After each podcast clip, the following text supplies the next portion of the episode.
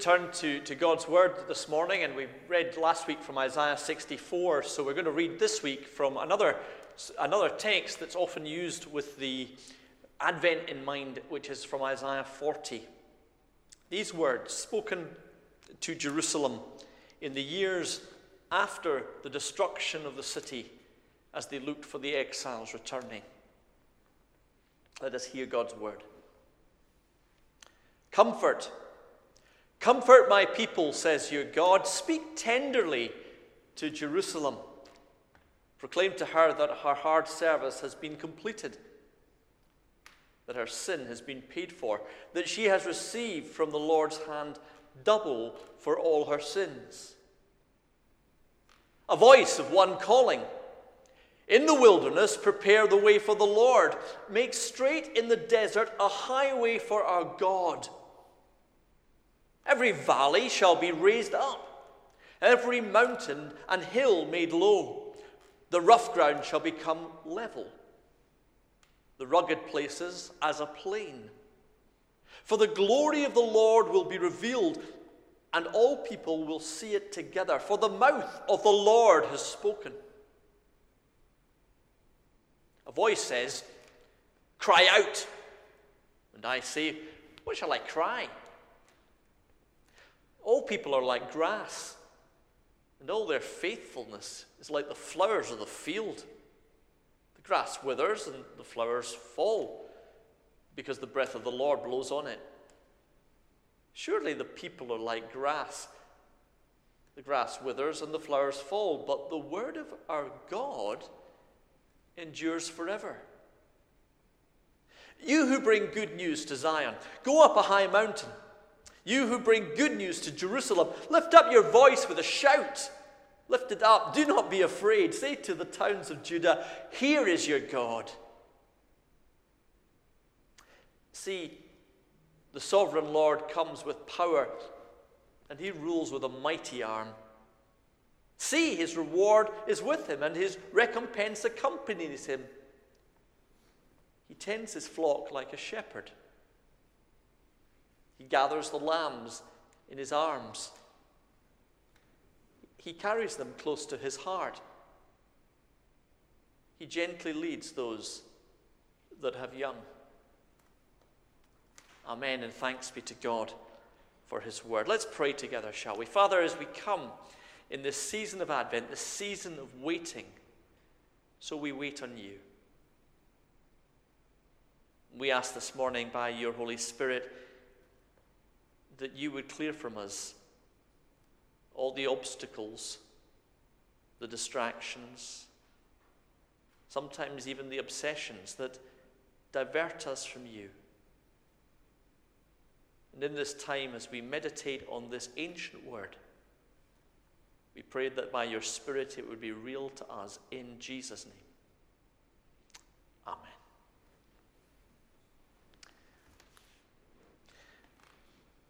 Comfort. It's a lovely word, isn't it? Comfort and joy. Be comforted. It's something that we are always looking out for, our comforts. We, hardly a day goes by where we don't feel that there's something that we should do just to, to be good to ourselves. We talk about creature comforts, we talk about comfort eating. Does anyone else do that? Yeah, comfort foods. Or that image of the favorite slippers um, as we put on our, our, our relaxing clothes and we sit in the couch in front of the telly and things just feel better at that point. Nothing's actually changed. We just feel better because we are, for that moment, distracting ourselves. Or someone brings comfort to someone else. And again, what do they do? They spend some time distracting them from the pain of whatever it is that's gone wrong a hug, a card, a nice word. But there is a problem with comfort.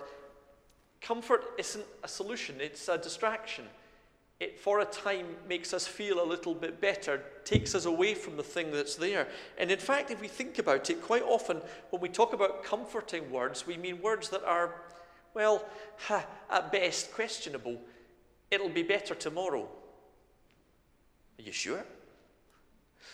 Things will get better. It, will it, be, you know, it'll feel better. You'll, you'll get over it. You'll survive.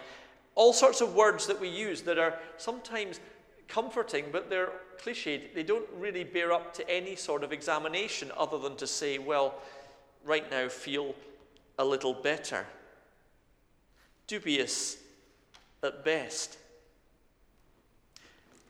But Isaiah comes with these words from Scripture Comfort, comfort ye my people. Speak tenderly to Jerusalem, says your God. And what I want to examine this morning is the sense that here is a comfort which doesn't tell lies, which doesn't distract from the pain and the problem, but comes precisely to deal with it. Because this chapter starts with these gentle words of comfort, goes on to make quite clear that something is about to happen. Someone is about to come, and it's big. There's a scene in Jurassic Park. One of these wonderfully short scenes where on the dashboard of the car there is a cup of water. You don't see anything, all you see is the shudder of the water moving and then the thud.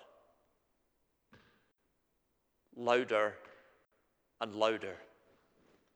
Something is coming. That's the effect that we get in chapter 40. A voice is coming. You don't see it, just like the dinosaur is never seen. The voice simply comes a voice crying in the wilderness, Prepare the way for the Lord. And then the vision gets clearer. The valleys are raised up. The mountains are brought down. The rough ground is leveled. Something is coming, and this thing is big. If you were coming this morning Thinking on the run up to Christmas, what you needed was something quiet, something comforting. This is like turning up on Christmas morning and discovering that the earth breaking equipment is round the house, round the church. Everything is about to change the mountains, the hills. Understand this there is a problem with Christmas. And the problem with Christmas is that we have got so used to the little baby, the harmless shepherds, always immaculate, actually, from their night in the fields. Mary, who's just given birth but has got the makeup on perfectly. And Joseph sitting smugly by. It's all so comforting away in a manger. This baby doesn't even cry to disturb your sleep. Nothing scary here, nothing demanding, nothing changing, just a comfort. And what we forget is that the one that they longed for, the one that they waited for, the one that they expected in that Advent hope, wasn't expected to come with that type of saccharine comfort at all. If you search the Old Testament prophecies, you will find a few verses that point to the nativity scene that you remember there. The virgin shall be with child, and his name shall be Emmanuel. We know the words. Out of Bethlehem there shall come this light that will be a light to the Gentiles. But actually, the majority of Old Testament prophecy isn't telling you stories of what will happen at Bethlehem. It's speaking of a coming a coming of the Lord, a day of the Lord, a day of reckoning. God finally coming to put the world to right, and it's terrifying, for he comes to bring justice to the earth. He comes to bring an accounting for what is wrong. He comes to bring a solution, but it's a solution that will change everything.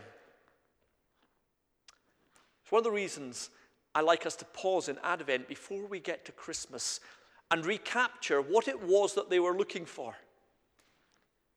One of the Advent songs that we sometimes sing is Lo, He Comes with Clouds Descending. Now, here's the interesting thing about this song that we sing this, it's Wesley's great hymn at Advent. I don't know whether it's been sung here over the years at DL St Andrews, but certainly I've loved this song. Lo, he comes with clouds descending, thousands of saints attending, the alleluias ringing. Every eye shall see him, deeply wailing, deeply wailing. And uh, not much wonder at the end of that Advent song, someone, doesn't, someone says, Can we not just sing away in a manger? something comforting, something harmless. The thing is, Isaiah isn't really into just simple words that make us feel better. He's into unveiling the truth of what's actually going on. Take these words from verse 6 of the chapter we read. A voice says, Cry out, what shall I cry? All people are like grass, and their faithfulness is like the flowers of the field. Now, think about what Isaiah has just said here. This is started off with, Tell them comforting words, speak gently.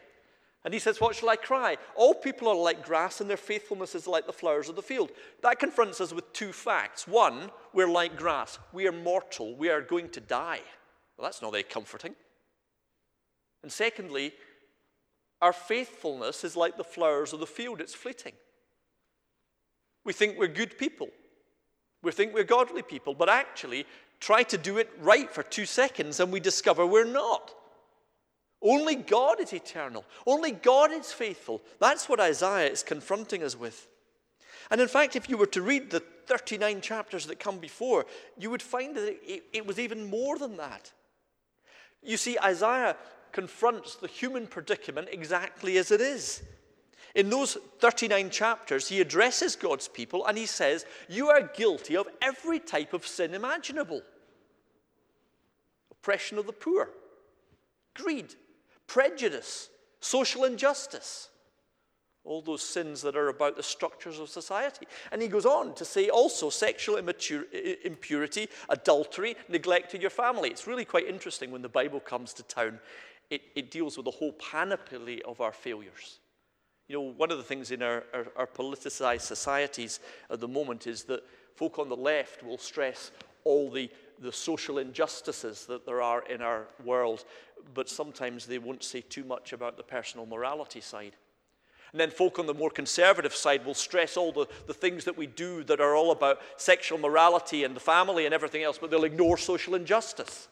You get that polarization in society. The Bible will have none of it. It comes and says, if you're, if you, it doesn't matter whether you're conservative or, or liberal, left or right, be aware of the brokenness of everything around us. God's judgment comes upon all of us.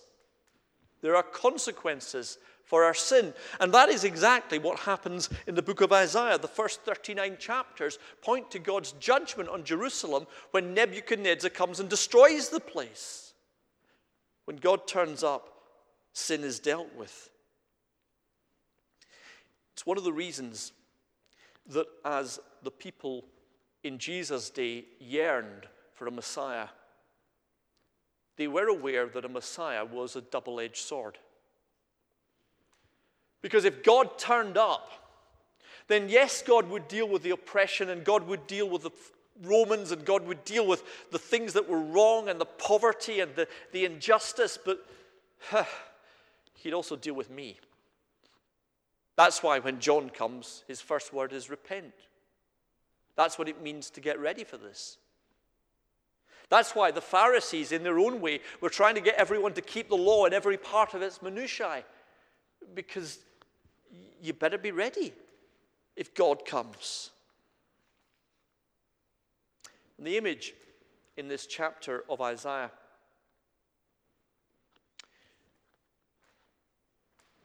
of a voice crying in the wilderness, Prepare the way of the Lord, make a straight path in the desert.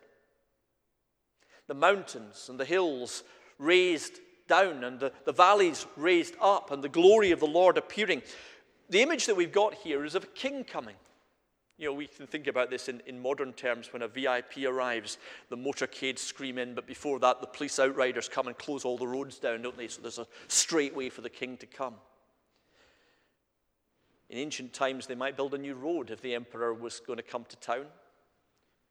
But here is a much more dramatic vision.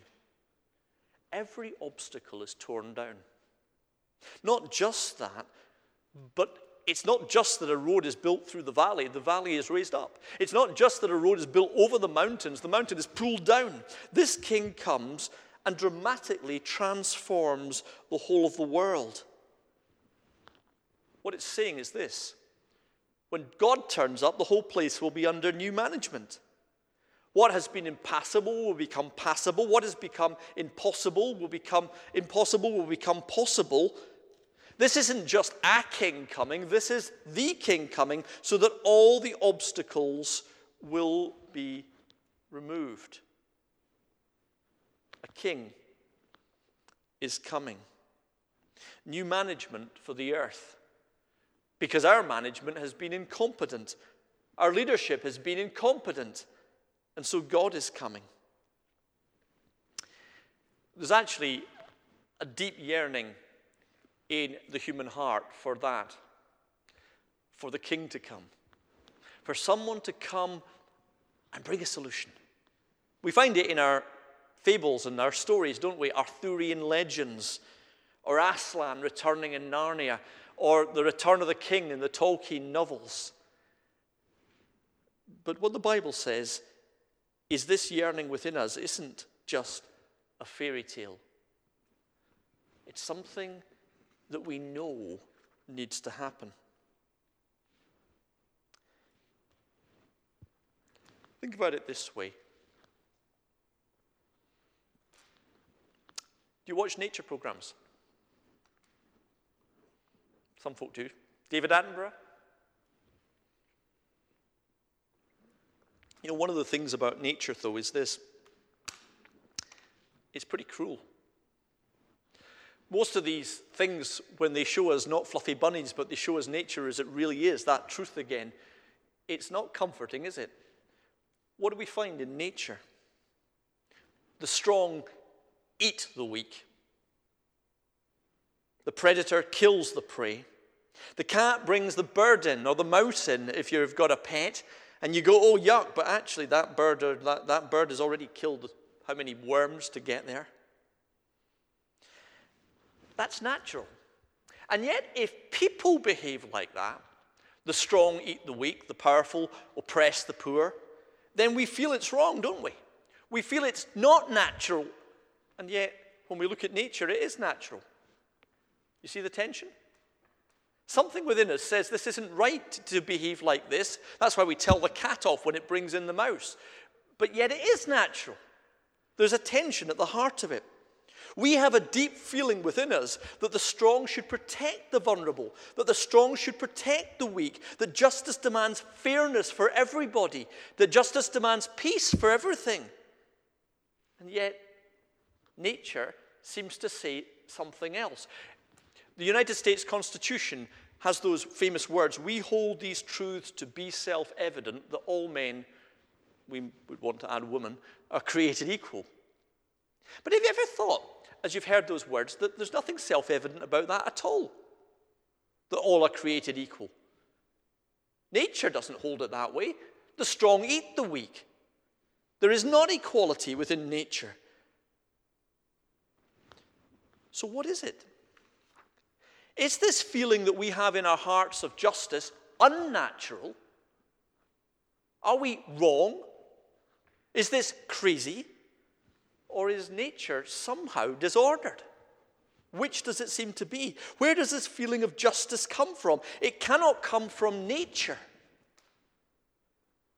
unless there is something that is super nature, beyond it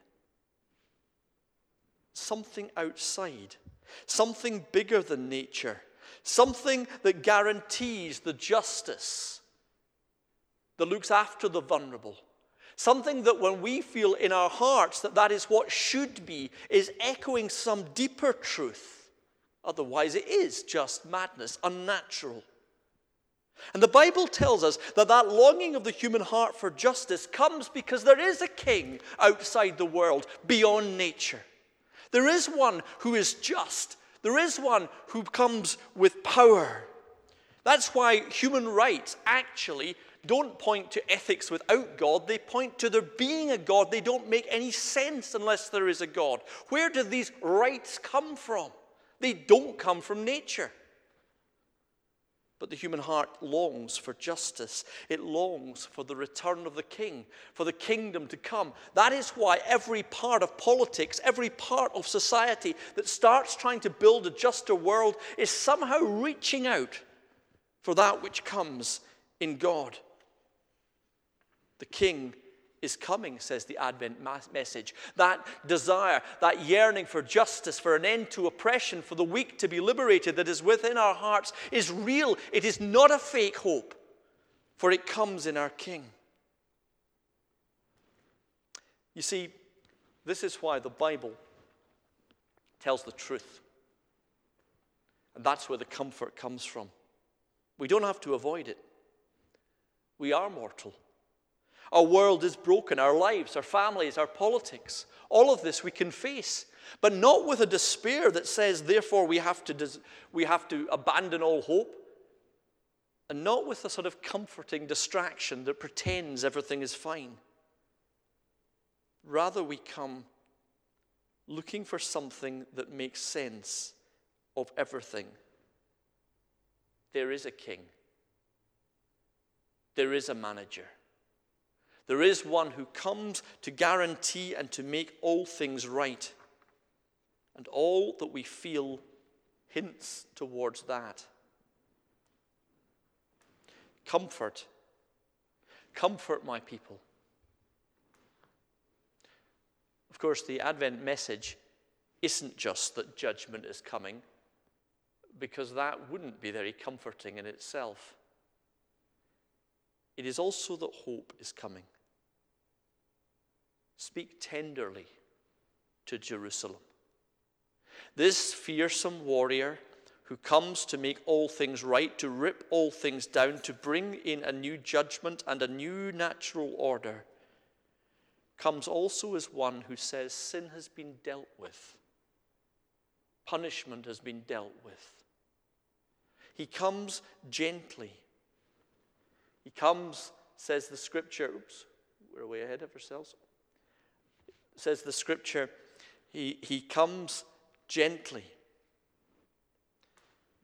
Advent is necessary for us to understand Christmas, not just because of the Old Testament prophecies looking to the scene at Bethlehem, but when we understand that God was expected to come in anger and wrath and judgment, then the miracle of the God that comes in vulnerability and gentleness and love, who guarantees all that the promise brings, but also comes with our salvation, suddenly becomes truly wonderful. The healing that comes, for God comes in love. This passage ends with saying that he comes like a shepherd. My people are to be comforted. We are His. My people have to hear my voice, for I come to gather them up. I come to love them. He tends his flock like a shepherd. He gathers the lambs in his arms. He carries them close to his heart. For the message that comes from the Old Testament and is found fully in the coming of Jesus is that the judge and the king of the world is also one of love, who gives himself, who comes as one of the vulnerable. And therefore, we look to the Christmas message with joy.